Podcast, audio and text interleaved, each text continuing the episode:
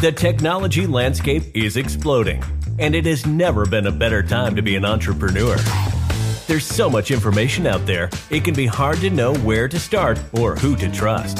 Your host, David Paul, is a seasoned venture capital investor that has founded his own investment firm, DWP Capital. He's a straight shooter that cuts through all the noise to bring you real and authentic conversations with investors, founders, and operators in the startup ecosystem. Join him each week to stay current with today's trends and get smarter about startups and tech investing. Hey, everybody. Hey, everybody. This is David Paul with the Capital Stack. Today I am interviewing Tim Hargis, who is in the operator side of guests when we talk about you know our guests being investors, founders, and operators. He is quite exceptional. He was the VP of Marketing and Business Development at the Phoenix Darling Tuft and Needle. He was employee number 11 and helped to grow the company from 9 million to 200 million in three years. Uh, this is the second attempt that we've tried to do this podcast. We're actually doing it live, which is great. Um, we're in this kind of real funky old town concept co working podcast. There's people looking at me. Um, they have glasses and uh, they seem like they know a lot about audio. Tim, how are you doing? Good. Great to be on again. I know it's good. Let's, let's, let's, do it right this time. That's right. Hopefully, we have better internet quality here than your office. Exactly. Yeah, that, it matters. It definitely matters. Um, Tim, tell me a little bit about you know. I mean, they're, they're, your your career is quite extensive. You know, I'd like to go from you know you were you were an entrepreneur. You worked in kind of the wholesale precious metal business you know, starting that from zero, you know, really focusing on brands. You were one of the largest precious metal um, jewelry wholesalers in the Southwest. You sold it mm-hmm. for accomplishment. How old were you when you sold it? I was 27. 27. Yeah, you're you're doing a lot more productive things than when I was 27 years old. So. I don't know. I, I felt like it was going to continue the, an upward, and then I'm like, man, I've actually got less successful over time. So. yeah, you uh, uh, you peaked. That's right. Yeah, I was in my prime, and yeah, that's all true. Ever since then, you know, it's went the opposite way. No, it was. Uh, yeah, I was 27. It was a fun ride. Started it when I was 21. Mm-hmm. Mm-hmm. And you just fell into that because you started working nights at a jewelry store, right? Yeah, I was. Uh, I was 16. It was uh, my first job. I got a job. My friend worked at the mall. Uh, you guys are probably familiar with the concept fast fix jewelry and watch repair. And all the major malls. It's a big franchise. It was the first job I got. I was 16. I was playing football um, and come home from practice at six, take off my clothes, throw on my shirt and tie, go to the mall, and, and work at the uh, the jewelry store. So did that for about three years, but loved that job. It was super fun, interesting. Learned a lot about jewelry, which is kind of interesting for a guy um, at that age. But uh, learned a lot about you know jewelry, precious metals, gold buying when I was in that space. Um, so yeah, started started there, and uh, my manager at the time was ten years older than me. Um, we ended up becoming really good friends, and that's ultimately how I started the business when I was uh, when I was 21. He became your business partner. Yeah, that's right. Okay. So he was uh, he was 26. I was 16 when we met, uh, and we ended up starting the company. I was 21. He was yeah, in his early 30s. So that's kind of how I got started in the uh, the jewelry precious metals world. Interesting random space, but uh, really enjoyed it. Yeah.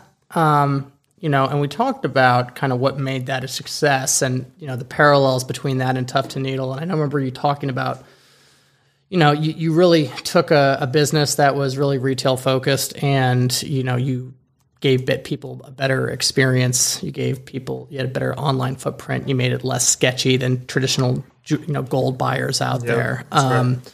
And then, you know, you were in a position where you sold it. Then tell me the kind of transition into Tuft and Needle, and tell me, like, for the listeners that don't know, what was Tuft and Needle? What made them so special?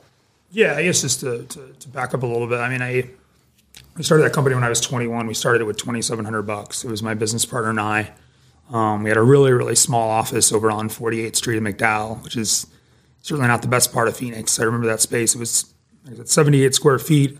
I remember when customers would come into our office, they would like they would open the door and it would hit the chair that they would sit in, right? And it was absolutely tiny, um, but taught me a lot about things. You know, I was always entrepreneurial when I was younger. I always read the books. Always had an interest in that from a very early age.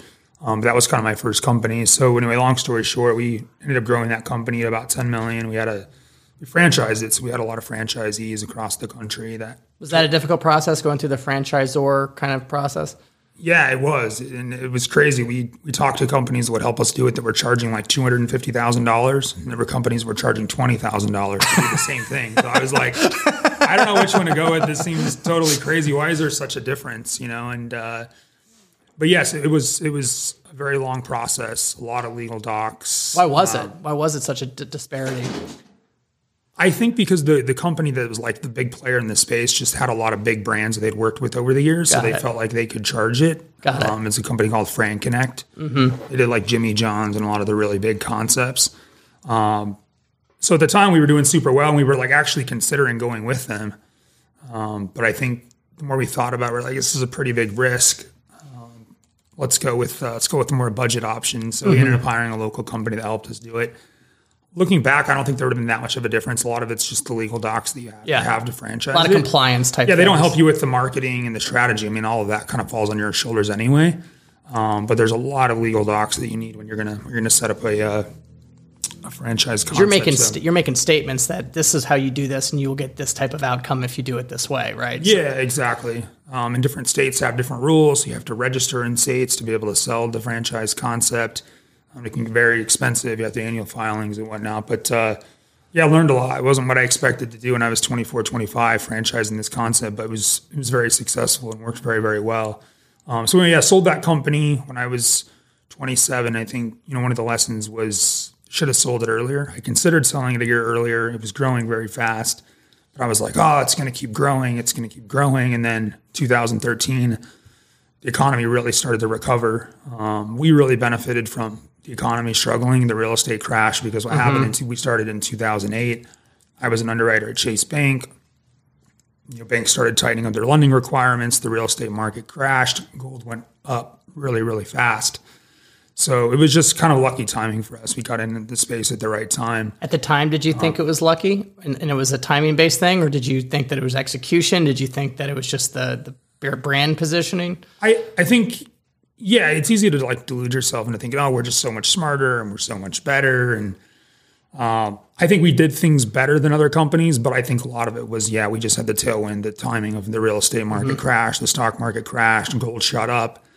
People were in need of cash, so they had to start thinking about liquidating their gold portfolios. Um, so I think it was a lot of things at the time.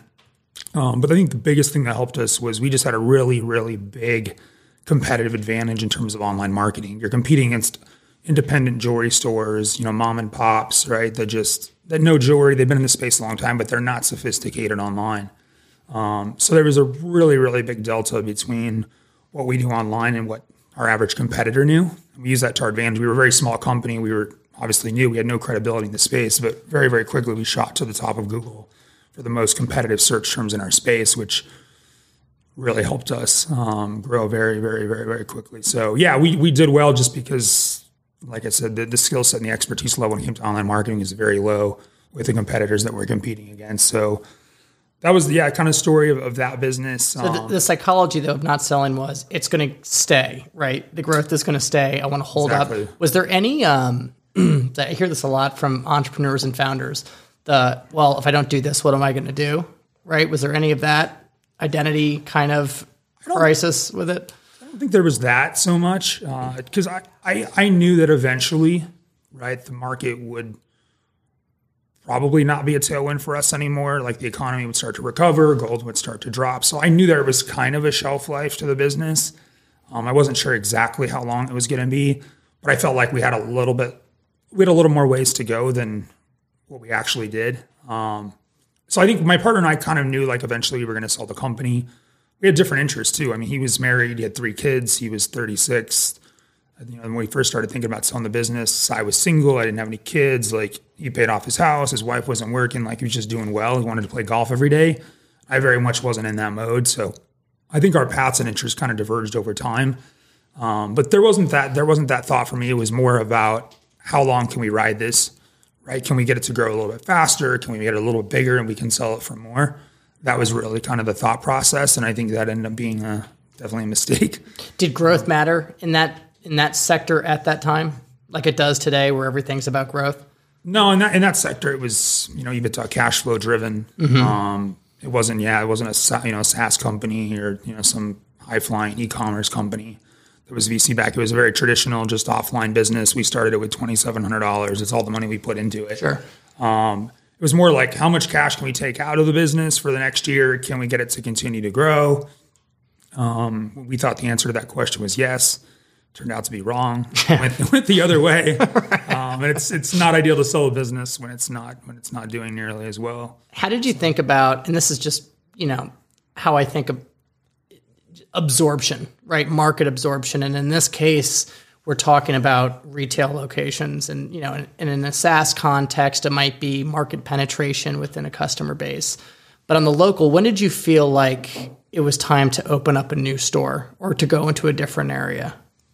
Yeah, so one one of the things that we looked at real closely was just where our traffic and our website was coming from. So we looked at Google Analytics. Um, what we started to realize was we started, you know, 48th Street in McDowell was very like centrally located, but it wasn't a great location.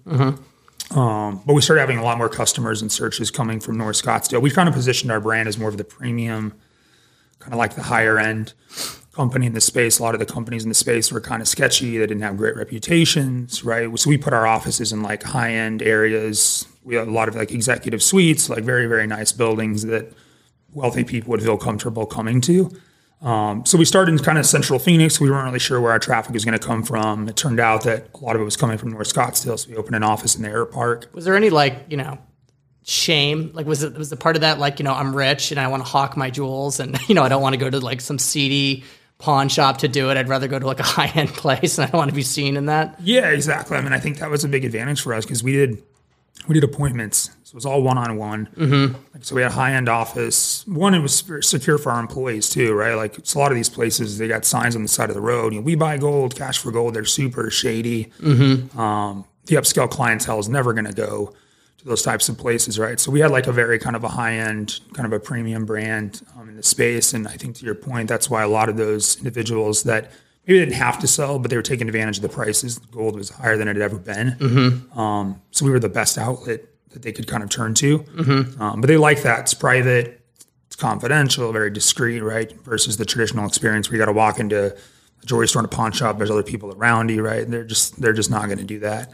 Um, but it allowed us to like not sign very very long term leases. We didn't have huge build outs, right? It was it was a great hack, Right. right? But we had these beautiful looking offices that weren't very large, but they were in very very nice buildings, and people loved that experience. So it turned out to be a to be a great move. But go back and go back to your question about how we what you know what metrics we would use to determine you know where we're going to open locations. We very much just see where the traffic's coming from. Um, we saw we had a lot more appointments from North Scottsdale that were driving down, so we knew that was a good market. We opened in North Scottsdale, and we went down to South Chandler, and then we opened up a location up in Avondale to try to get kind of the far far West Valley market. Um, but there wasn't a lot of risk because these are short term leases, and the offices are 200 square feet. So it's Right. like, hey, if it doesn't work, Yeah. you just get out of the lease. It's not a 10 year lease Right. with a you know, half a million dollar build out. Yeah. So tell me, all right. So you sell the business. Um, probably stayed in a year too long. Is that right? Yeah, I would say yeah, prob- probably at 12 to 18 months. I would say I sell things too early. you know, I take a, I just smell the money and I just get scared and I want to sell. I know. Um, that, that happens to me a lot now based on that experience. yeah, like Bitcoin's up ten percent. I'm going to sell. You know, like I'm not a, Good. This is the top. I know, I know that it is. zero conviction. Yeah, exactly. Yeah. Just gonna take my cash and go put it under, Right, my, under my under my bed. That's right. Um, Cool. So tell me the transition into Tuft and Needle. Uh, did you hear about the brand prior? Obviously, you knew Daehee, who was the CEO, or I guess he was the founder, right, at that time. Yeah, yeah. So Daehee was one of the co-founders, but uh, after I had sold my company, I was connected with a lot of just entrepreneurs. I was in EO, knew a lot of people kind of in the startup tech world. Um, but Daehee was a good friend of mine. Met him shortly after they launched the company. Um, first year they did a million dollars in sales, and when you're selling a six, seven hundred dollar price point product, it doesn't take that many sales to hit a million dollars. So that sounds like a lot. Wow, a million dollars, it's a lot. Um, I think it was really very clear at the time that it was going to be successful. It was very up and down. I remember day he would tell me, "Oh yeah, we sold two mattresses today, right?" And then there would go days where they wouldn't sell one. Right. So he didn't really know at the time. Um, but And that, and that was all um, paid search is how they would drive traffic. yeah, it would, the, the company started. I mean, he and JT working at a big, successful, you know, VC backed startup in Silicon Valley. They raised tons of money. We're burning all kinds of cash. Um, and they, and they, they were they were good friends. They went to Penn State together. You know, Daehee actually lived in Tempe while he was commuting, working for the startup in Silicon Valley. JT lived in Palo Alto. Um, but they were talking. They're like, it just kind of feels like we're playing house, and they have all this investor money. They're just kind of having fun, you know, Yeah. doing a lot of stuff, having you know the cool office, and the Playing business, right. But they're Yeah. not they're not really building a real product, right? And I think they talked to them. They're like, this just doesn't feel right. um, so you know, as they're going down the slide, they're like, you know, they're and "This eating their fresh made crepes. Like, I think we're supposed to be actually doing something. right, they're just burning investors' money it's it's cool and it's fun, you know. And it's Yeah. like this doesn't feel like- right. yeah, they're like this. Yeah, this something seems off about this. So they kind of grew tired of that, and uh, they they had this idea. JT would just got married and bought a mattress. It was very very very expensive. It was a thirty five hundred dollar mattress, big name brand that everybody would know if I said it. Um, but just had a terrible experience to, through that process, and he told Daehee about it. And Daehee's like, "Yeah, I bought a mattress too. Like it was absolutely terrible." So they were like, let's see if there's a potential market for this, right? So they spun up a landing page. The product didn't exist at the time, but they told the story as if the company was real and the product did exist. Um, and JT tells a story where he's sitting in a coffee shop in Palo Alto, and I can't remember the name of it. I think it was Willow or something like that. But anyway, um, they launched the they launched the site. He was more on the marketing side. JT's background is kind of in software engineering and development. And uh, within 15 minutes, they had a sale. And remember JT told the story. He was, I, I stood up in that coffee shop and I yelled like jackpot. Very dramatic. yeah, exactly. Like what you'd see like in a you know, Silicon Valley episode or something like Yeah. that, right? So he, um, Product market fit, baby. yeah, exactly. They were like, wow, like they got a sale very, very quickly. Like there might be something here. Right. Um, I'd go all in at that point. That's that's enough to yeah, raise a couple million Right, yeah. bucks. 15 minutes, one sale. You're like, it's going to be worth billions. You just, you just, you just know at that point, right? Exactly. Um, but so anyway, yeah, they ended up starting the company with six thousand dollars. Um, they funded it themselves, obviously, kept it very, very, very lean. Like I said, first first year they did a million dollars in sales. Um, second year they did nine million dollars in sales, and that's when I joined um, shortly thereafter. But yeah, most of it was was search based, but the budgets were very, very low at that time, um, and a lot of it was just organic referrals. They got started in early adopter markets like Silicon Valley, you know, LA, New York City. We have a demographic that's like comfortable trying new things, experimenting with new brands. That's kind of how they, they got started in the early days. So that's when I joined. Yeah. So, you know, for the audience that doesn't know, like Tuft and Needle was the first mattress in a box on your doorstep. Right. right. And and prior to that, mattresses for the large part were sold in these seedy retail locations. And you would go there and there would be like a car salesman like literally laying on the bed with you wanting to you know sell you a mattress while like laying in between you and your wife you know and trying to get the, the order slip signed. And um, you know, selling a, and I guess the technology was like a Tempur-Pedic, or it wasn't a Tempur, it was foam, right? Just like, and that was was that the innovation? Was that like, hey, we can take a foam? Were, were foam mattresses available then? Yeah, foam mattresses were available. I mean, Tempur-Pedic is you know foam mattress, memory foam mattress. They've been around forever. Very expensive product. Um, so the foam itself wasn't the real innovation. I mean, there was there was some innovations around the foam that we did, um, but memory memory foam mattresses have been around forever. We innovated on kind of the memory foam concept. We took away the drawbacks of memory foam and the reasons people didn't like it, and ended up developing a product that was kind of the best of both worlds. Um, but that that wasn't I don't think what made the the company successful. Um, a lot of it in the early days was the margins in the industry were just crazy. You know, JT cut open his mattress and he realized very very quickly that like or not his specific mattress, he ended up returning that one, but another mattress, and he's like, "This is just like a block of foam. Yeah. Why the hell? I think I this- listened to a podcast. He like took a chainsaw to it or something, like with his wife, and was just looking at it, like, "What are you doing?" Yeah, he started doing some research. He started getting you know super into it and wanted to like see what went into a mattress, why it was so expensive. They were going to start this company. They obviously needed to find suppliers, manufacturers, etc. Um, he was like, "Yeah, this is this is foam. Like, why is it four thousand dollars? Like, this is this is absolutely crazy." This is the biggest lie we've been telling Yeah, ourselves. exactly. Yeah, it was just like what We've been lied to. Right. I was like, what, what am I missing here? Yeah. Right. Like there's gotta there's gotta be something. And he realized over time when he started talking to manufacturers, there wasn't. It was really, really inexpensive to make a mattress. It was Mm-hmm. just marketing gimmicks, you know, with the you know, Tempur-Pedic where they put the wine glass on one side of the bed, you know, and they drop the bowling ball on the other. Right. Right. Yeah. Like, like, wow. I remember those. Memory foam. Yeah. You Yeah. know, and like, oh, this is the foam they use and they, you know, Put it in space. NASA Yeah. into space. And it just is like all these marketing gimmicks, right? They'd have all these little like, oh, this one has like diamond dust on it, and that does something that's Right. important. It's just all kinds of marketing gimmicks. And I think at that point in time, that's when JT and Daehee were like, dude, like we might be onto something here, you know? Like it was They a took space. the red pill. They took the mattress red pill. That's right, yeah. And they they hadn't there wasn't anybody else doing it really. Like it wasn't every every Silicon Valley company wasn't, you know, working on a mattress startup. Who? Yeah. Who? Who was? Who's dominating the market at that time? Um, it, it was the classic brands, you know, Tempur-Pedic, uh, you know, Simmons, just the the, leg- same guys that are around today. the legacy brands that have been around forever. Where you know, Sleep Number is certainly a big one. So they made money. The distributors made a ton of money, right? Yeah, I mean the So there was a value chain that kind of, and the, the consumer was just getting stuck with it at the end. exactly, and I think they realized they could build a really really good product on par, if not better, than a lot of these companies, and sell it for a fraction of what the majority of mattress companies were selling these products for.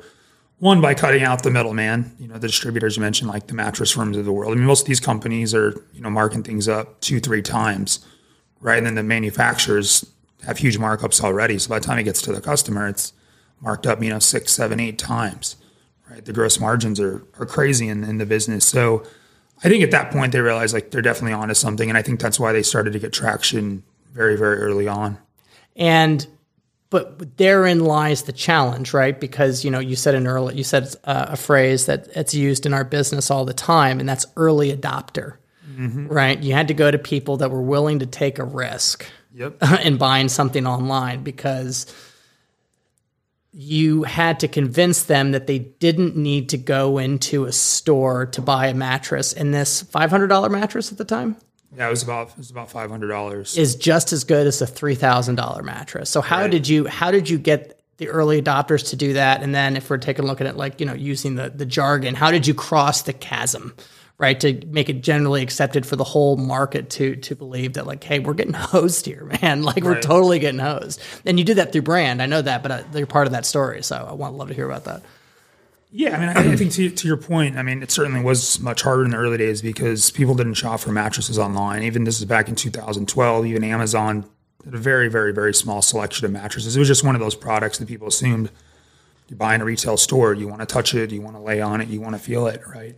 Um, but I think the experience was so bad that it allowed them to kind of you kind of use a better experience as kind of their wedge into the market, even though they sold to a very, very small percentage of the overall mattress market, which was the early adopters in the markets that I talked about. Um, and I think they leveraged the fact that, hey, like we're from Silicon Valley, this is a cool startup, like we're disrupting this industry, right? That story very much resonated with the early adopters. people market. wanted to, yeah, people wanted to be first. Right, exactly. So you, you kind of have to leverage that mar- those markets. Uh, you know, if you've got something new and innovative and different, you can't just go to like Kansas or Missouri in the Midwest and expect that these people are going to adopt it. Right. I think you have to start with early adopter markets. Then you get enough credibility there, right, where you can kind of leverage that and go more into the mainstream market. So I think that's what Tuft and Needle did did right. They were the really the first company in the space. They had a really good story. It was you know Silicon Valley engineers are disrupting this giant mattress industry that's very unfair for customers, right? So they had this kind of David versus Goliath angle that we could kind of lean into and play.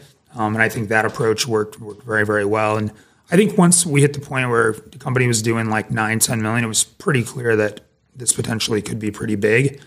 Um, and then, like I said, we started to transition more of our marketing into more, you know, the Midwest, more of the traditional, maybe like the slower adopter type markets because we had enough credibility built at that point where people weren't as concerned about buying a mattress online. I mean, I think one of the things that the JT got right very early was just taking the risk out of the equation for the customer. If people were like, yeah, like I'd feel more comfortable if I could go to a store and, and actually try it. The approach was like, well, how do we just remove all the risk for the customer? Let's just come up with a hundred night return policy where no questions asked. If you don't like the mattress and we send it to you, we're going to pick it up, donate it to a charity, right? And you're going to get all your money back. So Yeah. it doesn't hurt to try it. Block the no- yeah. Just any reason to tell no, give a give a counter Exactly. solution to it. Yeah, so I think that was the approach, and and I think people that were like, well, probably feel more comfortable in a store. Yeah, I'll roll the dice and, and take the leap. Like I like what this company's doing; it's interesting. Now it just comes down to like, is the mattress comfortable? Do my do my you know my spouse and I do we like the way it feels? Um, but we could get past the hurdle of getting people to actually buy it. Once we got into people's houses, right? I think over time our return rate became one of the lowest in the industry. It started out very high. Why was that? Do you think? Um, I think part of it was, you know, JT and Daehee didn't have a lot of experience making a mattress. They were Got kind it. of experiments. Yeah. So product MVP iterations. yeah, and I think one of the the things that a lot of people don't realize about Tuft and Needle is like they actually started in the Japanese futon mattress space. Interesting. Very, very, very, very small market. So they started there and then College students. they kind of went, went into the early adopters with with kind of the more of the mainstream mattress. But one of the the mattresses they had originally was an all cotton mattress, and they realized it's not a good a good product. Just doesn't work very well. So they ended up switching to a foam mattress, which was a five inch foam mattress. But then the mass market was like, oh, it's too thin. It looks like a college dorm room mattress. Right. So then we ended up coming up with a 10 inch mattress. So we iterated just like any other you know, product, but we would iterate very, very, very quickly. But I think JT and became more knowledgeable over time with what types of foams, what type of formulations were better. We consistently improved. We measured NPS very, very, very Religiously. closely. Yeah, Right. religiously, and would use that customer feedback to constantly improve the product. But most mattress companies, you know, they might do a few iterations a year. I mean, JT was running iterations all the time. New variations. Talk to the manufacturers. Talk to the companies that are doing the chemical and the you know uh, formulations for the foam. Coming up with new ideas until we got return rate from like it started out at twenty five to thirty percent, which is unsustainable. You know, I mean, no mattress company can operate on those kind of return rates. To over time, we got it down to about four percent. And so when when do you think you crossed the chasm? Like what was there like a marketing initiative or like uh, an event, an expansion that like you guys were like, okay, this is no longer early adopter. We're not just selling to the people who want to be first, who want to be cool. You know, they're impulse buyers. To people Right. that like, hey, this is someone, this is a Midwestern person that's never heard of us before. Was there? How big was the company, and when did you feel like you crossed that chasm? Yeah, I, I would say it was probably when we were our run rate was maybe somewhere around twenty million dollars. Okay. Like I joined when the company did nine. Um, and the first year I joined, we went. So It was like two months after been there. yeah, yeah. It was. I mean, we didn't have a marketing team at the time. You know, Mm-hmm. he was doing a little bit of it, um, but there was no marketing team at that point in time. So I, I joined. I was the first one, and it wasn't really clear what I was going to do. You know, he was just like, you know, we know he can bring a lot of value, and I knew that I would learn a lot from those guys, and I certainly did. Um, but I would say it's right around the twenty million dollar mark. Um, we started to see that the the search volume for mattresses online on Google was growing. Um, so we felt like, wow, enough people have kind of heard about it. It's not this new crazy concept to buy a mattress online. Um, and about that time, our biggest competitor got into the space, and then Casper. Um, they raised a bunch of money, right? So I think over time they did a lot of the heavy lifting around building the category awareness nice. they raised tons and tons of money, right? And what we had to do because we did we were a bootstrap company, we didn't raise any money. Um, we had to become very strategic with our marketing dollars. And what one of the things we did is they they they'd spend a lot of money on you know Monday Night Football commercials and Howard Stern podcasts, these channels that we could never afford, Right. right? And so they're spending money at the top of the funnel, just burning cash. Right. And we would bid on their search term because a lot of people would search for Casper mattress. Sure. And we would run a very aggressive, hard hitting landing page, which was Tuft and Needle and Casper, you know, compare them. Verse, yeah. Right. And we had better reviews. With Casper, we were a lower price point. And you, So it was it was it was kind of like a parasite. yeah, your business model was almost like figured out, right? And you just took their their marketing budget and Exactly. And kind of used ran their your weight business. against them. Yeah, um, So yeah, it was right around that time around I think around 20 million. They started, they raised a bunch of money. We had kind of started to figure things out. I had brought in a really good friend of mine, um, a local guy's just like a master at AdWords. At the time, TNN had an agency that was running their AdWords account, and they were only spending about ten thousand a month. And I asked him like, why can't we spend more? Right, and it was just like, well, you know, that's that's the max we can spend. You know, anything above that, you know, the agency said that? The agency said it. yeah. They're like, that's just the most we can spend. The acquisition costs are too high past that. And and I wasn't sure if they were right. But anyway, I talked to my friend and I'm like, hey, can you do some research into this, right? And like, give me your thoughts on what you think is possible. And he, he was like, I think there's a lot more upside and opportunity here than what they're what they're capturing. So we ended up pulling away from that agency, brought my buddy in house. Um, Probably save seventy five percent of what you're paying the agency, right? yeah, I mean, I can't remember exactly what we were paying them, but we weren't, we just weren't growing at that point in time Right. as fast as we should in this channel. And I was like, there's a lot of search volume. We should be able to grow faster than this. So we started investing more. We started building out landing pages. Like my background's kind of more in online marketing. He's a Google AdWords super affiliate. So we kind of leveraged that expertise with a very, very, very small team and started growing that channel like crazy. And sure enough, like 10,000 a month went to 10,000 a day. Wow. Right. And we started growing very, very quickly with a small team. So we focused on one channel, kept expanding in that channel. And so we started seeing diminishing returns. And then we started to kind of move outside of that. But I think that's really when the company started to become more of like a mainstream brand. And it wasn't, like I said, viewed as crazy to buy a mattress online. When we went to that year to like 40 million, mm-hmm. it was pretty clear that you know, this is going to be a big, a big opportunity for us. So what was the like? When did you feel like there was diminished return on the CAC? Because this was in a SaaS product. A person buys a mattress what like once every 10, 20 years, Yeah, it's about every eight to 10 years on Yeah. average. and you're lu- and you're lucky if you buy a pillow like along with the brand. Like what else are you Yeah. to buy from the brand, right? So Yeah, I, I think that um, it, it's it's more around how wide you want to go with your search terms, right? What are the terms you want to target, and the broader you go, the more traffic there is, but the less qualified that traffic is. So, for example, you might have a really really high conversion rate for you know best mattress for back pain.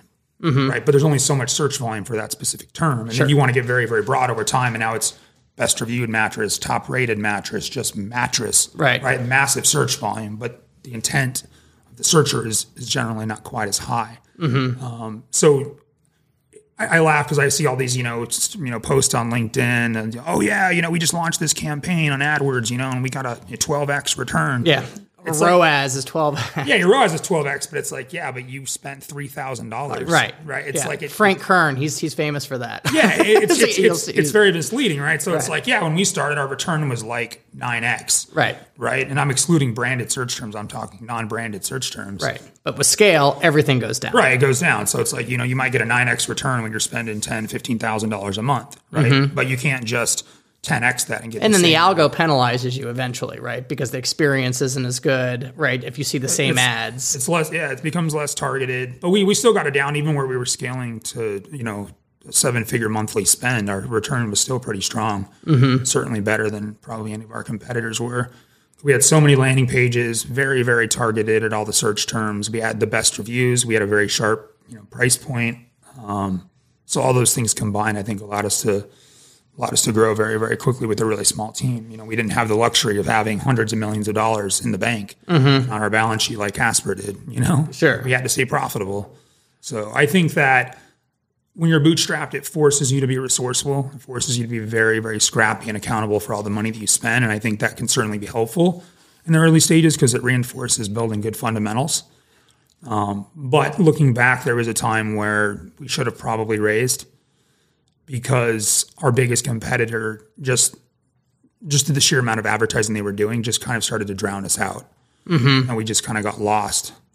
So yeah, so that's that's a really interesting point. So, I mean, being a venture capital guy in Arizona, I remember some bigger name West Coast funds reaching out to me and being like, "Hey, can you get me in with the the Tuft and Needle guys?" Right? and they were, you know, I mean, let's take them to the Suns game. Let's, you know, open. Let's throw a hooker through their window. You know, whatever whatever whatever it takes to get a meeting.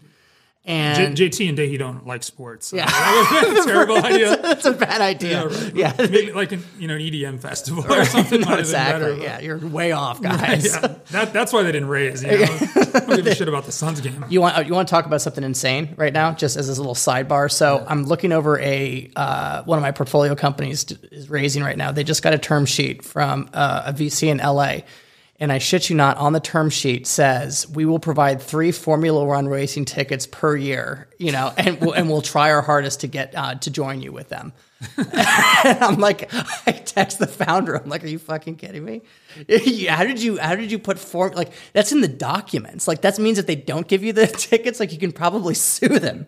Like why would you why would you put that in a document? Just give me a valuation that's ten thousand dollars higher and keep the tickets. I was like, well, what Like, I don't care about these. Like, what happens if the deal goes bad? You know, what if you like, you know, like you know, they Right. accuse you of defrauding, but you still have to go and provide these tickets to the guys. Yeah, you're hanging out with the founder and the business isn't doing well, and you're like, oh, this is kind of awkward. I'm at this race, you know, with these my investors that aren't happy with me right now. exactly.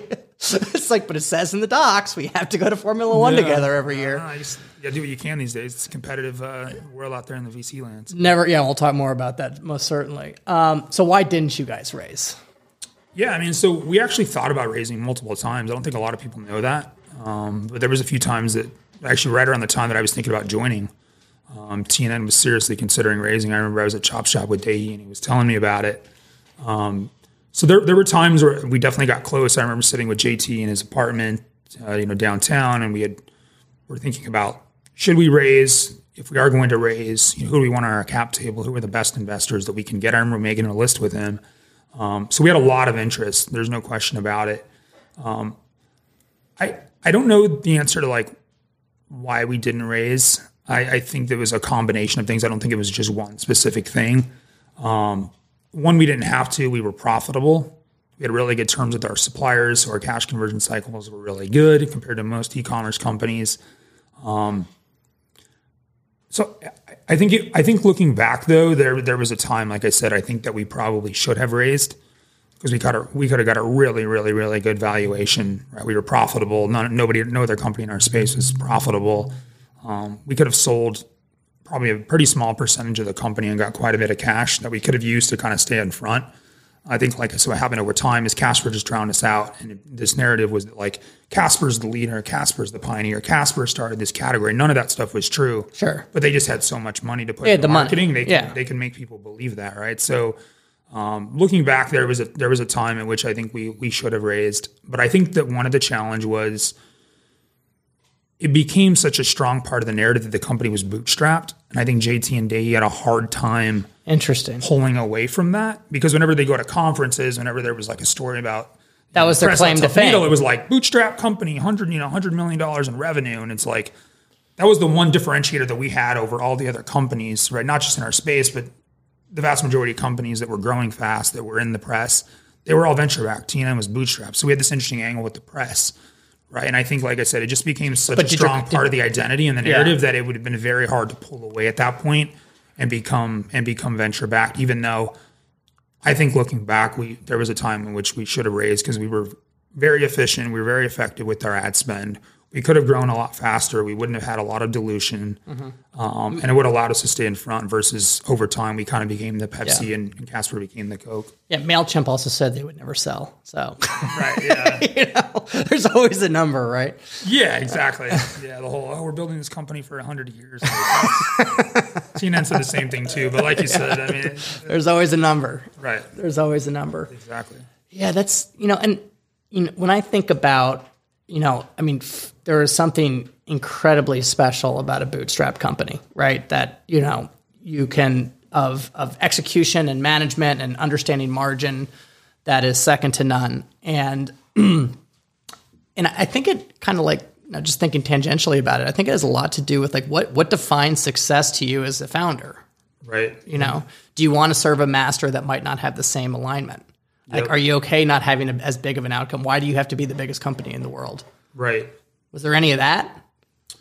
Um, I, I, I don't know. I think over time there's probably some ego. Like, look how far we got when we didn't raise. Yeah. We don't. We don't need investors. We can do it ourselves. Right. Right. I, and like I said, I think a lot of it, it was just Bootstrap was such a big part of the identity of Tuft and Needle, and it was just such a differentiator. So you know, we we could leverage it with the press. When you know JT would get you know asked to go speak on panels or go to conferences, it was always like. This is, you know, the bootstrap founder. the bootstrap right? guy. Right, right. Yeah. And it's like, How can you be a sellout if you took money? yeah, I mean, so it's, it's hard to say. I mean, I think it's probably a better question for JT or whatever, but I think that that's kind of my perspective as to one of the reasons why we didn't why we didn't raise it. One, we didn't we didn't absolutely have to, but it would have been nice to do it. And I think too, it was just hard for them to pull away from that that bootstrapped identity. Got it. Um, but I think over time the business started to plateau a little bit. It wasn't growing nearly as fast because we had so many competitors in our space. Where if we would have had additional capital, um, you know, I think we could have continued to grow very quickly for a longer period of time. Versus starting to flatten out a little bit. Um, great outcome for you. You know, you you were able to you know sell your shares. I need to take a loan, by the way, um, after after the show. Um, so one thing before I want to transition to what you're working on now, because you're doing some really cool stuff, is tell me about your involvement and building the Tuft and Needle brand, specifically around domain names and your love for domain names, and you know the mattress stores are greedy story because I just I think that's phenomenal. If we talk about domains, it's gonna be a three-hour podcast. we should have another. Yeah, dude, right. dude. Like I just it, for those who this is a podcast, so no people are looking, but like Tim's eyes just like lit up when he's talked about domain names. Like I've never seen a kid so happy to, to go on to, to segue into the next topic. So Must be something wrong with me. Yeah. there's nobody likes domain names more than Tim. So go ahead, Tim. Let's talk domain but- names. But yeah, so I mean, I think as it relates to Tuft and Needle, I, I think domain names kind of intersect there because um, we had started doing billboard marketing. Mm-hmm. when We were maybe a fifteen million dollar, twenty million dollar company. We'd started real small in Phoenix, just a handful of boards. We didn't know what we were doing. Right? We had the you know kind of traditional billboard design. We had like this beautiful lifestyle imagery with you know some text overlaid on it, and I think one of the things we learned very quickly was that style of messaging, that design. It was very, very hard to read. People couldn't really make it out when you're driving on the freeway, but it looks great on a computer when you're looking at it from you know 18 inches away from your monitor. Um, so our returns were really, really low. They were terrible, and it candidly was just like this is a channel. It's not going to be sustainable if we're going to get these types of returns on it. So we really had to kind of rethink the strategy and approach um, to out of home, and I think it was kind of two pronged. One was we changed we had to change the creative. So I was with JT. This is the time when you know the category was was sexy and hot, and everybody was jumping into. Everybody was starting a mattress company online, um, and everybody looked the same. It was always the same style branding, you know, same photography. They got the millennial couple on a mattress in New York City in some hip apartment, right? Every company was saying the same things. The return policy was the same. It was really hard to find a differentiator at that time. So I was with JT and I'm like, dude, we, we need to come up with a new match like a new marketing campaign, something that's very uh, kind of aggressive, that's polarizing, that's really going to just kind of set us apart. And he was like, yeah, because our returns were going, they were getting lower at the time, right? We really had to do something to kind of change the direction. Um, so I remember I, we were sitting in his apartment, we were talking about ideas, and I said, what if we ran a campaign that said mattress stores are lying to you? Punch up, baby. Yeah, I was swing. like, we're just like we're going all in. Yeah. you know. And I was like, dude, because like these are the things we say privately. We should be willing to say them Why public- not? publicly. And he was like, his eyes lit up, and he's like, dude, let's do it. man." He's like, I love it. Yeah. So he immediately got on his Mac. We like mocked it up in Photoshop, and I was like. PSA style messaging, like black background, white text, you know, and nothing, no fancy shit. Like, let's just get to the point. Let's make the text huge yeah. right? So we, we mocked it up. Mattress stores are lying to you. And uh, I remember I called our general counsel the next day and I said, Hey, we're going to run a new marketing campaign. And he goes, Okay, great. Tell me about it. And I said, It's mattress stores are lying to you. And he was like, Hell no, absolutely not. We're definitely not running mattress stores are lying to you. He's like, We're to have lawsuits like within a couple days from Serta Simmons, you know, and all the big mattress companies. And so anyway, we we had a good relationship. We talked about it for a while, and uh, we went back to the drawing board and we softened it a little bit. So we're like, okay, we're going to run mattress stores or greedy. There you go. So he's like, I don't feel comfortable with it, but I feel more comfortable than I did Right. in mattress stores. It's not. An, yeah. It's just an. It's it's a, it's an opinion more as, yeah, as a exactly. Well, direct gotta- yeah, implication. right, exactly. So we uh we settled on that, and the company was very split, and you know, split down the middle. Some a lot of employees were like, "Hell yeah, let's do this!" You know, like this is what we say behind closed doors. Let's put it on billboards that are huge, you know, on Mm-hmm. the side of the freeway. And there were a lot of other people in the company that were like, "Absolutely not! Like, we're not going to be that brand that's like finger pointing, Right. calling people Negative out, you know? selling. Yeah, Yeah. and uh, we were like, let's give it a shot. We got to do something. It's hard to differentiate now. There's a million companies in the space. They're all saying the same things about their product and their warranties and their trials. Um, so we're like, let's give it a shot. What's the worst thing that can happen? And uh, so we started we started running billboards, and around that time, I mentioned there was kind of a two prong approach. One was the creative, so the differentiator the differentiator there was coming up with the new marketing you know slogan tagline, which is mattress stores are greedy.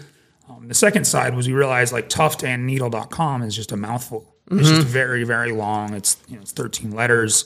Tuft is not a common word. It is in the furniture industry, but people confuse it with tough, T O U G H. They always, it was- Yeah, that's not a good. That's not a good correlation to a mattress. yeah, exactly. So it was interesting. We would we were looking at the analytics and we realized like what search terms are people actually searching for when they're finding our brand online. It was mm-hmm. crazy. People were searching for like needle mattress, tough T O U G H mattress, right? And we're like, there's a clear problem here. They're not remembering our brand correctly. It's mm-hmm. constantly getting misspelled. So we started thinking about domains like, you know, on a on a billboard specifically, you have a limited amount of real estate, and the bigger you make, you know, you know the, the domain of your site, obviously, the more space it takes up. So it allows less space for the rest of your marketing messaging that you want to convey. Um, so we're like, we we got to do something about the domain. We didn't want to rebrand the company because we had a lot of brand equity built. We were growing fast, had a lot of reviews, um, but we didn't have a lot of great options. Like the, most people do when they have a three word domain is they go to the acronym right? And our acronym is tan.com which is tan right? So we don't want to put tan right?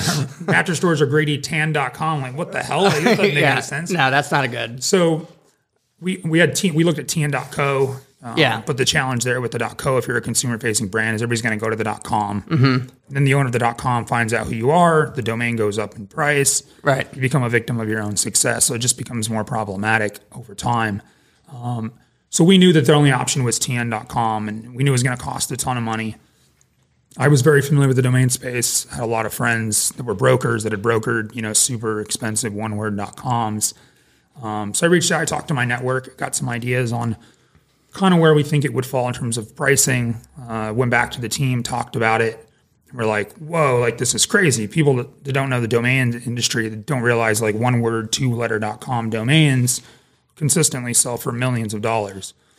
Um, so we were a bootstrap company, didn't have a lot of resources, but we're like, this is the domain we have to have. TN.co is, isn't going to make sense. We're going to lose all the traffic to the .com. It's going to go up in price, and TAN isn't isn't a possibility because it spells it's a word. Um, so I reached out to the owner of TN.com, and he told me what he wanted for the domain, and I was like, "Wow, like that's even more expensive than I thought it would ever." Be. How much be. was it? It was in well into the millions. Wow. was Okay. their original. Yeah, that, that's that, that's a hard thing to stomach as a as a bootstrap company. Yeah, it was like this. This, and I told him, I said, "Listen, man. Like at the time, it wasn't public that I was working for Tuft and Needle. I didn't have it on my LinkedIn. I didn't have it on my Facebook. I didn't want them to know who was trying to buy it. I just said, listen, like I'm representing an early stage startup. I said, we love the name, but it's just not viable. We're a bootstrap company. Like we we can't make this work. A couple months went by. You know, I said, if you ever get to like this range, I gave him an idea mm-hmm. be. I said, like, let us know if things change. I said, at least you know who we are. If someone else tries to buy it, let me know before you sell it to somebody else because I knew if it sold, we would we have no other option at that point. Right. Um, a couple months went by. Long story short, the broker reached back out to me. He said, "Hey, like I talked to the owner. We're willing to, you know, come down, uh, you know, on the on the original price that we gave you." I said, "Hey, it's still too high." Um, so I just said, "Hey, we're not in a position to, you know, pull the trigger." Um, another month went by, and uh, you know, I said, "Hey, I talked to the team a little bit more. The company's growing. We're willing to step up from where we were originally at." Um, and at that point, they we were still probably half a million dollars apart at that point in time. Um, so we ended up basically settling on a number that was a little bit more expensive than we were comfortable spending, but it was it was to the point where like this is our opportunity to get it. We can start using it right away. Let's not run the risk that it sells down the road and we can never get it because that that outcome is going to be ten times worse than just overpaying a little bit more now. Sure. Um, so what I did is I structured a very favorable uh, you know payment structure. Yeah. So I graduated the payments over time, and I think Like a lot of people don't. the founder of the domain deal, right? The tranche domain payment financing deal. Yeah, it's, so it worked out very, very well. They financed Mm-hmm. it for us. Um, you know, we uh, we graduated the payments over time as the company grew. It was a win-win, as cliche as that is, um, but it worked very well. The, the the biggest advantage is you can start using the domain day one. Mm-hmm. You don't have to pay it off before you can start using it. You control the you know the name servers and the DNS. So we started using it. So long story short, we put it on the billboards. Mattress stores are greedy. Learn the truth. TN.com, and right away our returns went way, way, way up. One because you could read the messaging. Two people were like, "What is this? Like, I've got to check it out. Yeah. It's such a weird. Thing. That's an insane claim. you know, You know? So mean, people are like, "What the hell is this?" Right? Yeah. Like our traffic. We only had TN.com. I don't give a shit about mattresses, but I need to know why they're Right? Yeah. Yeah. It's, it's like a PSA is like what? Like what is this? Like. I, I want to know. You know. So the traffic to TN.com went way up. Um, so at that point in time, we had kind of started. We kind of figured out the unlock for billboards and started to scale it. But had we not had that domain, our out of home campaign wouldn't have been nearly successful. So I think to this day, even though it was a seven figure investment, um, definitely the best investment the company ever made. And so tell me, uh, Tuft and Needle sold, did very well. Some people are still with the company, some people aren't. You know, sold you sold to Serta, right?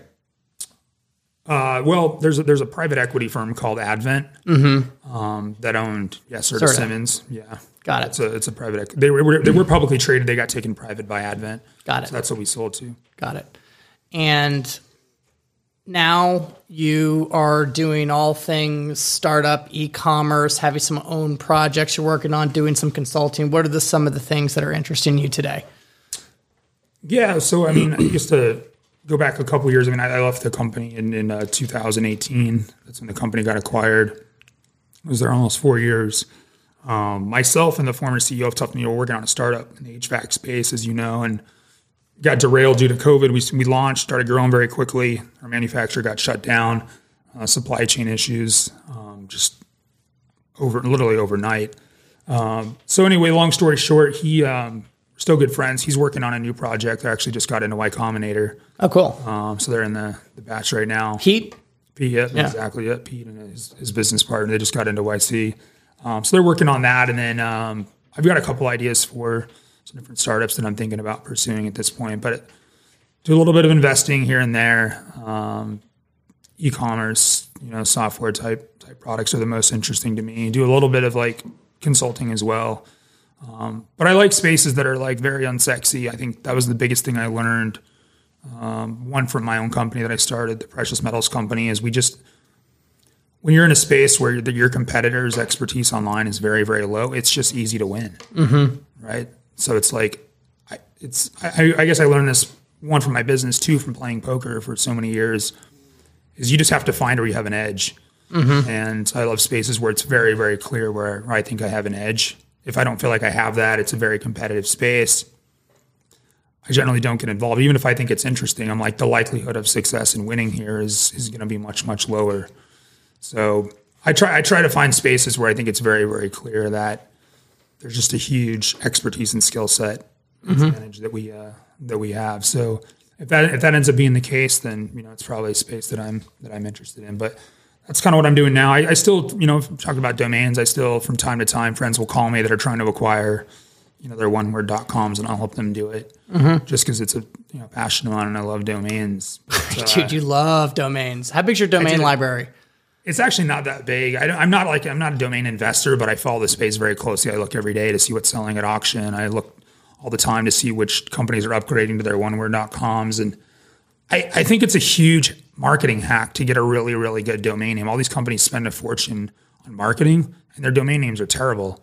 It's almost like a token. It's like your own, the original NFT, right? It's a digital asset that actually has substantial meaning to you. Right. Yeah. It actually has real utility. Right. Um, because there's just borrowed credibility that you get when you have a short.com. People assume that, wow, they're legit. They must be credible. They must be around for a long time.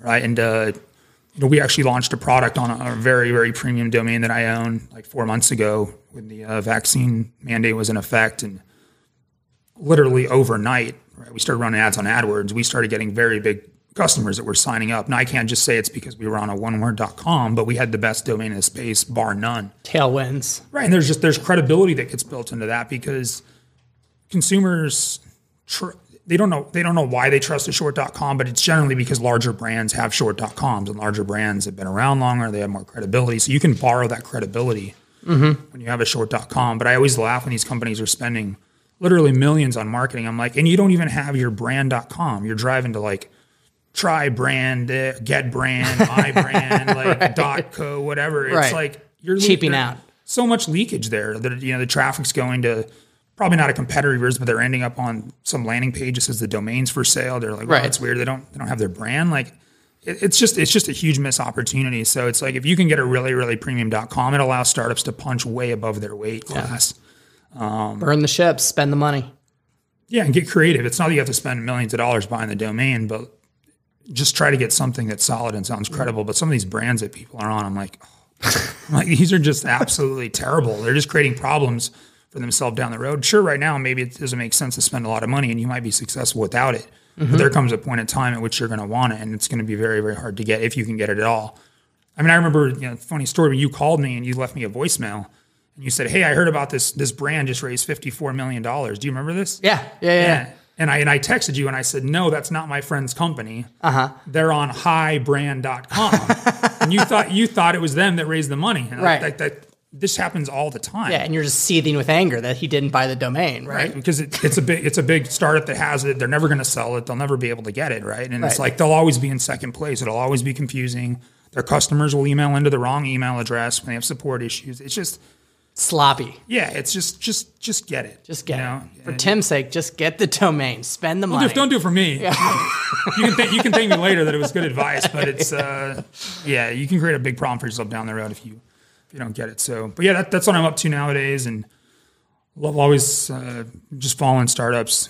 You know, especially in Phoenix, it's just the tech ecosystem is so much stronger. It's grown so much. It's much more vibrant than it used to be. It's just cool to see all these companies doing interesting things. What are you? Uh, what ex- companies are you excited about in Phoenix? Public sector, private sector, doesn't matter. Like, what, what companies are truly interesting to you right now? I'm trying to think in, in Phoenix specifically. Um, probably some of the companies you're you're familiar with. Uh, you know, what is you know, Smart Rent? I think is doing some really really cool stuff. Um, like a big fan of what they're doing. I think that's a tough problem because they're in they're in the hardware space as well. But Sure. I'm a huge fan of what of what they're building over there. Um, one of my friends is has a company called Neighbor. This is the company we were talking about, the domain. They're doing some really cool stuff. My buddies from Tuft and Needle that are uh, kind of doing the same concept, but in like the outdoor patio furniture. Yeah, patio space, furniture, right? Which is historically very, very expensive. They have a great product, they're growing very, very fast. I think that's one of the cool companies um, out here. And uh, I know there's just a lot of different companies that I find that I find really interesting. Um, I think like the fintech space right now is pretty interesting, which I know is certainly not contrarian by any means. I mean, everybody's thinking about like the fintech space, but I have a lot of friends that are involved in that space that are doing some doing some pretty interesting things. So I've been thinking a lot about uh, that space. What do you think about the Amazon consolidation, kind of Thrasio type type businesses that are that are happening in that kind of in that that roll up? What are your thoughts around that? Because I've heard you speak about that, and I think it's kind of interesting. Yeah, it actually had I was thinking about that idea a couple of years ago. I think I actually talked to you about it. Um, that was that was before I think it, the space got huge and very very very crowded. But I think it, it makes a lot of sense. But basically, if you're not familiar with these companies, there's Thrasio, there's Per- Perch, there's Heyday, there's a million of them, and they're basically rolling up these small mom and pop, you know, FBA Amazon stores that are doing you know three to five million in revenue, maybe half a million to a million dollars, in, you know, EBITDA. Um, and I think they've done a couple hundred acquisitions in a very short time. The reason I actually started thinking about space was Advent, the company that acquired Tuft and Needle, made a huge investment into Thrasio, which this is a private equity firm. This isn't a venture capital firm Sure. that invests in you know, these high flyers out of Silicon Valley. I was like, wow, it's interesting for a private equity firm to invest. There must be something here, and they've obviously got to be cash flow generative businesses, or they wouldn't be investing in them. Um, so that was in like the very, very early days of Thrasio. But I think there's a lot of these brands out there, not just on Amazon, but I think you could do the same concept, but in e-commerce. People that now I've seen companies doing it with Shopify stores, same concept. They'll buy these companies, they'll buy them for three, four, or five times EBITDA, and you know they put them together uh, under some parent company. They you know, basically aggregate them and It's not a bad bit. Where where you trying get, to flip them to Right. you know some other private equity firm for 10 to 12 times. So I do think that there's real opportunity there. I would be a little bit concerned personally just owning so many Amazon businesses and it's, they're ruthless. I mean, and, that, and that's just the reality of it. You know, Amazon doesn't care if you're $500 million a year, which I think Thrasio is, I think doing in revenue now, if you add up the combined top line of all the, you know, the businesses they've acquired. I mean, we were a $100 million a year business to Amazon and we were nothing just in the furniture category. They just don't care yeah. right? And they're absolutely ruthless. So I would just be very, very concerned about having all my eggs in that basket. How do you feel about companies that pl- you know that need Amazon data to like software companies that need Amazon data or enable Amazon um, uh, e-tailers, right? How would you? I mean, would do you think that that's a pretty risky proposition? No, I think I think I think spaces like that are good because you're investing in the railroad tracks, Right. You know, um, but I, I think the the concern, I think those companies will always have demand. Their customer base, the churn might be higher, Right. right? Because the they're in very very competitive They spaces get on Amazon all the time, right? Right, exactly. but there's always going to be another one coming in, mm-hmm. right? So your churn might be higher, but I think that customer base, I don't think there will be a shortage of companies that are launching on Amazon just because, I mean, they're the Goliath in space. They have all the mm-hmm. traffic, right? So you're forced to kind of sell on their platform. But I guess I would be worried about owning like 100 FBA only businesses. Mm-hmm. Um, Amazon, if they change the rules, right? There's all these manipulation with reviews, all these companies overseas that are gaming the system that are trying to knock you off. It's very hard to or it's harder, I should say, to have a real moat on on Amazon. Think Some of these companies do, but it's just very, very. It's a race to the bottom, right? Yeah, it's it's very commoditized in a lot of ways. So I think there are decent businesses out there on Amazon, but a lot of them aren't businesses I would want to own that I think mm-hmm. have any kind of defensibility, real defensibility long term. I would rather be off of Amazon where you can control your destiny a little bit more mm-hmm. um, On the Shopify platform. on Shopify or another one, but just Controlling your own traffic. Yeah, just, Right. I think Amazon can be a part of it. I mean, Amazon was a part of it for us It's Tuft and Needle. It was where it worked out great for us. We built that to a huge business, but over time, it was like all the profits that the company had was from Amazon. Right. If they pull the plug on you, or one year they want to, yeah, they, Yeah. they rip your product off. Next year they come back and negotiate and want a higher margin. Yeah. Like, what what do you do? No, you, you can't, you can't, you can't really say no. Yeah, So, right. you know that's that is the uh, that is the challenge. So I, I think that space. I mean, I've seen the multiples climb. Like a lot of these times, three or four years ago, they were buying these companies for three, four times. Now, small Amazon FBA businesses are bid and bought for six, seven, eight times. Even Yeah, right? I had a feeling that was going to happen because Yeah. I mean, honestly, at the end of the day, it's like where do you get your money back in three years? You know, when there's this much capital, there's too much supply. There's more hammers than there are nails right now. So as a result of that, prices will go up. Yeah, exactly. But I, th- I think the railroad track business, like you talked about, the companies that are supplying data, these Amazon sellers, like those are going to be good businesses for years to come. Cool, awesome. Um, thank you so much coming for coming on, Tim. Uh, who who do you like to follow? Who's you know what books are you reading? Anything you want to give a call out to as far as information you're ingesting?